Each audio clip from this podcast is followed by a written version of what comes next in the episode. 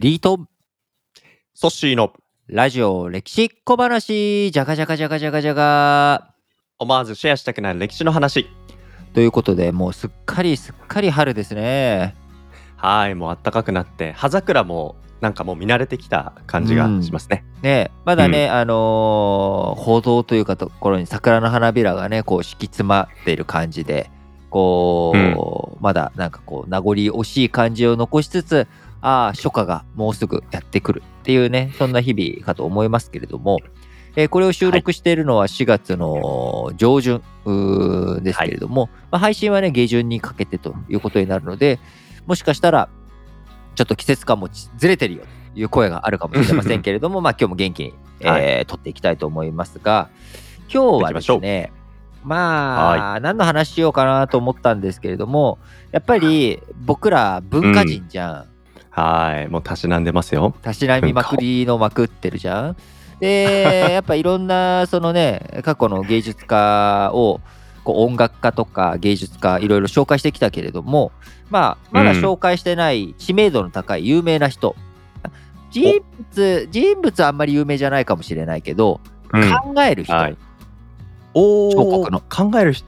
はいはいはい。あの思い出してる僕のイメージが合ってるか確認なんですけど、昔英会話の CM でロバが、そうだね。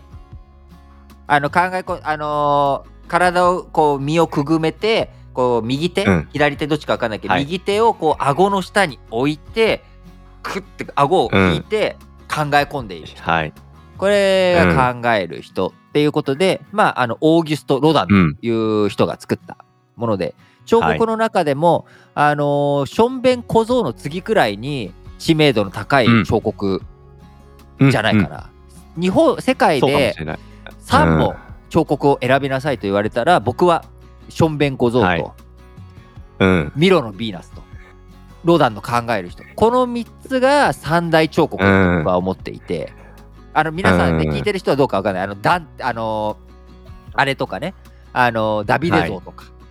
うん。ピエタ像とか他にも彫刻有名なのい。っぱいあるけどなんだろうこうはい。小学生とか幼稚園字もうん。知っているレベル感の3つって言ったら、これ三大彫刻だと僕思うんだけどソシそうですね。いや賛成です。あの彫刻って聞いて、まあ、世界バージョンだと今の3つ。でちょっとだけ言いたいだけなんですけど、うんうん。日本バージョン入れるとしたらニトベ。あ違う違う違う。えっとあれ？名前が出てこない。どうした？どうした？小学校小学校小学校のえ？なんか入り口とかに置いてある彫刻。はいはいはい。二宮尊徳ね。二宮二宮宗徳うん。二宮尊徳は最近どうなんだろう？ちょっと減ってきてるんじゃないの？かな、うんああそうなんだ、うん。ちょっとわかんないですけど。まあそうだね。ただ言いたただけです。かるわかるいやいや 全然全然二宮尊徳うーこうね、はい。あの日本の彫刻といったら二宮尊徳とうん。いうのはうん。わかる、うーただはい。最近なんかねリストラが激しいらしい、はいああそうなんですね。あの要は苦学してとかなんかあのうん。こう歩きスマホじゃんあいつ。確かに。あいつ歩きスマ歩き読書してんじゃん。歩きまるまるの先駆けかもしれない。先駆けなんだよ。であれを奨励する彫刻じゃん、うん。あれぐらい熱心に勉強しなさいっていう。だからちょっと、うん。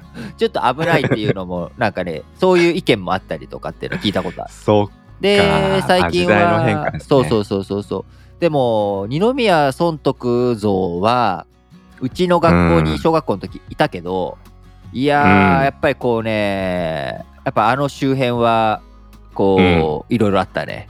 こう肝試しじゃないけれどもあのうん昼間でうん。もやっぱちょっとうっそうとした場所に置いてあってなぜか、うんうんうんでそこの後ろでなんかタッチして帰ってくると呪われるとかね、でも、うんうんうんうん。その呪いを恐れない勇者たちはどこにいるみたいなそんなのを小学校はい3年生とか4年生の時に、なんか1年生2年生は怖くて近づけなくて。はいはい。5年生6年生になるともうアホらしくなってて、うん。3年生4年生ぐらいの時に一番なんか二宮尊徳と 遊んでたというか、そんな記憶があるんだけど、今日はロダンの話です。そうでしたはい戻りましょ戻ってロダン。ロダンもね、まあ、考える人の彫刻、皆さんも、あのーイメージつく方も多いと思うしまあパッとね今の時代検索しちゃえばすぐ出てくるけど、ううんあのーロダンの彫刻自体は有名だと思う、うん考える人。そうですね。一方でなんかこれ誰が作ったのかなとか、まあロダンっていう人物がだどんな人だったのっていうのは確かにあんまりよく知らないですね。そうだよね。イメージ湧かないよね。うん。で、うんこのオーギュスト・ロダンという人物、えーまず何年生まれの人だと思う？どれぐらいの時期？何年生まれ？そうですね。ミロのヴィーナスっていうのは古代ギリシャだから、もう紀元前の世界じゃない、紀元前とか紀元後とか、まあ何年か忘れちゃったけど、まあ結構昔。はい。や あの、うんションベン小僧も一体いつなのか？全く知らないけど俺。そうですね。じゃあまあなんか結構そのミロのヴィーナスとか古古い。うん、しかなり歴史を例えばダビデとかダビデとか、あのピエタ像っていうのはルネッサンスの時代だから、まあ、15世紀とか16世紀とかだよね。なんか考える人のあの彫刻はなんかどっか腕が欠けてるとかそういう感じがなかった気がするんでちょっと新しい時代、まあ18世紀19世紀ぐらいかなうん。って言っても大体200年ぐらい 幅をまあ、読んでる感じはまあ、それでそんなますけど。もんだからルネッサンスではなく、もう近代っていうことだよね。うん。ルネッサンスは、まあ、中世の終わり、近世の始まりぐらいだと捉えると、あのロダンという人物は1840年、はこれ調べましたよ。別に僕覚えてませんよ。1840年11月12日から、1917年11月17日まで生きた男なわけです。いはい。で、彼が近代彫刻の父と称されているということなんですすが、もともとはい。彼は自分で勉強して彫刻技術を手に入れたのよ。要はなんか美大とかそう独学っていうことだな、うん。キーワードで言うと。独学の人。うん。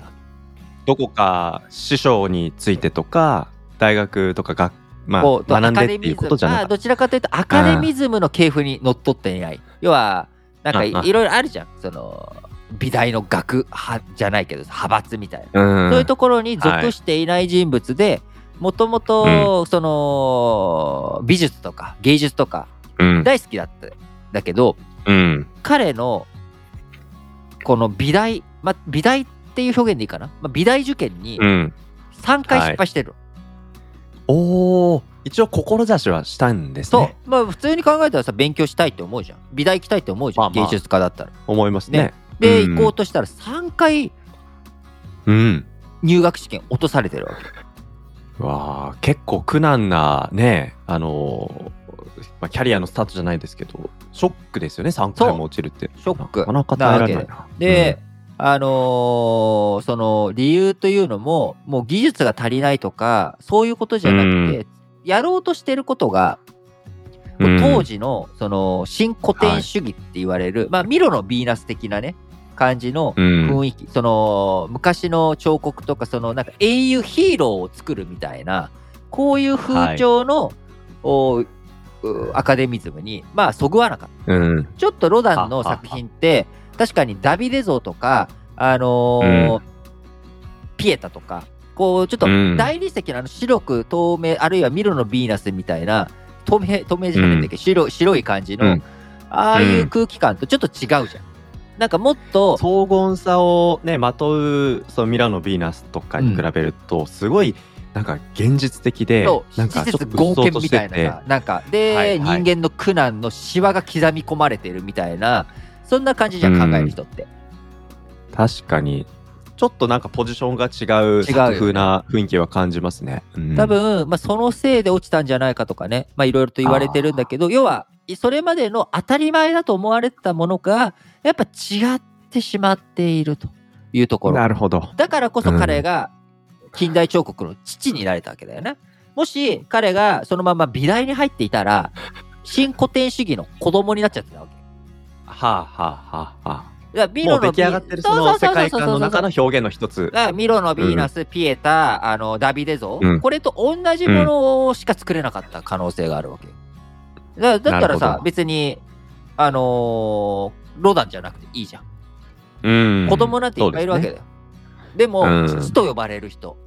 お前はがスタート地点だっていう人間っていうのは、やっぱ最初はなかなか認められないっていうことが、いや、このロダンのケースでもね、えー非常になんかわかるなと思い。うん。で、彼は結局でも確手先は器用だし、技術はあったわけだから、はい。室内装飾とかの職人さんになってくるわけ。はあまあなるほど。彼もまあ仕事として食べていかなきゃいけないっていう側面ありますよそうそうそうだからもうね。学校行けないんだったら働かないあかん、うん、で働くにあたって、えー室内装飾とかまあクラフト芸術クラフト美術、うん。クラフト工芸だよな。もうそっちはい。のクラフトマンとしてやっていく、はい。こう、うんうんうん。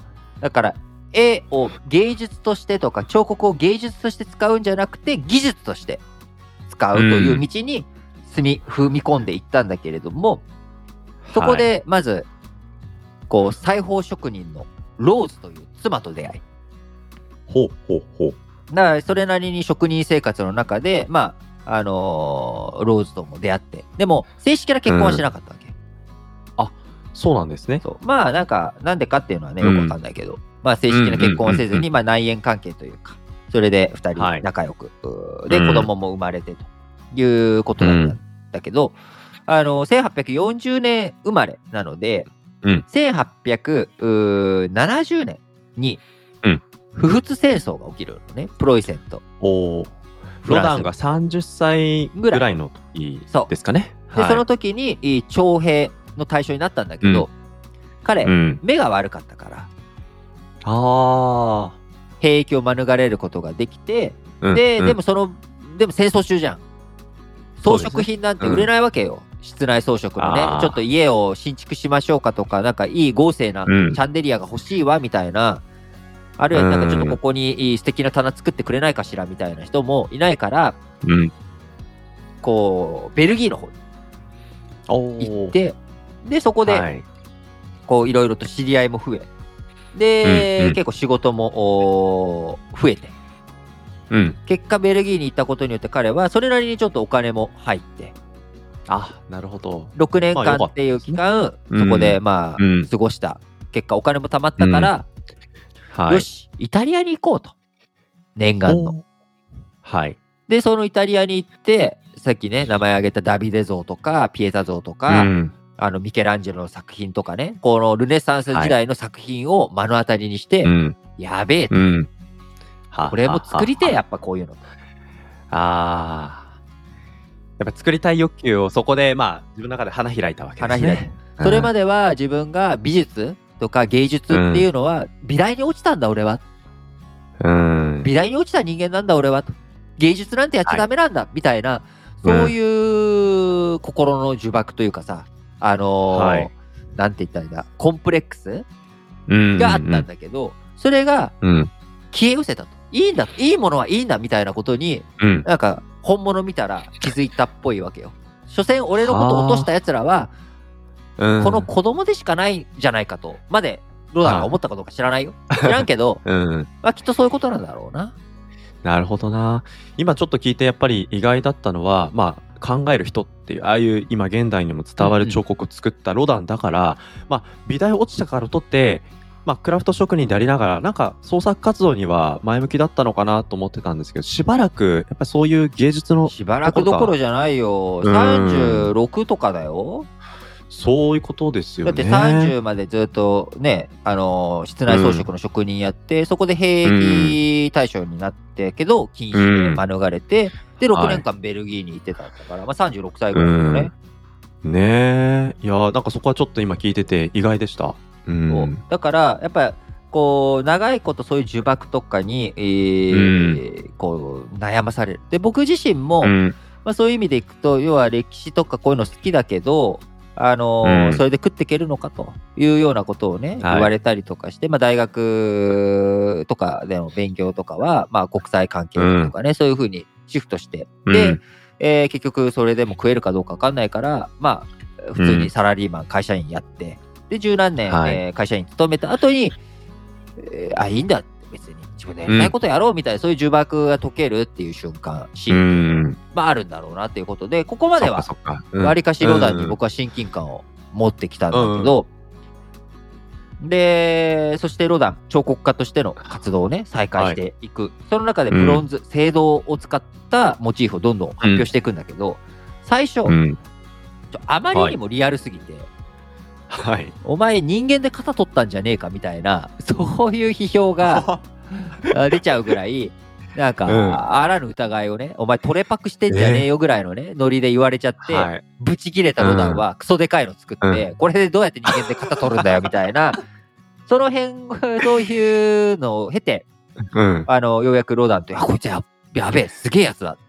そのロダンが、あの、うんうんまあ、人をそのまま型に取って作ったんじゃないかっていう、そういう批判に対して、ちょっと大きくして作ったって言ったじゃないですか。だからそういう批判に対して、アンチテーゼとして、またこれ作品でね、示して、それで自分の名声を確固たるにものにするっていう、ここはなんかやっぱりロダンの、まあ、凄さというか、そうだね。うんやっぱね、確かな技術力に裏付けられているからこそできたことだよね、きっと。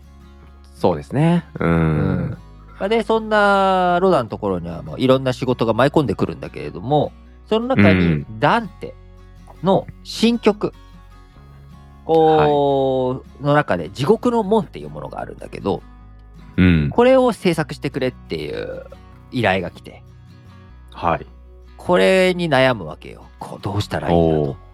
で、うんうんそんな悩んでるところ、でももう結構有名人になってるから、いろんな人、弟子がね、増えてきたりとかする中に、カミーユ・クローデルっていう人が来るんだけれども、えーそんな人とどういうふうにロダン、この後、名声、いよいよね、彫刻家としての道を歩み出したロダンがどうなっていくのか、うん。次回金曜日、楽しみにしていてください。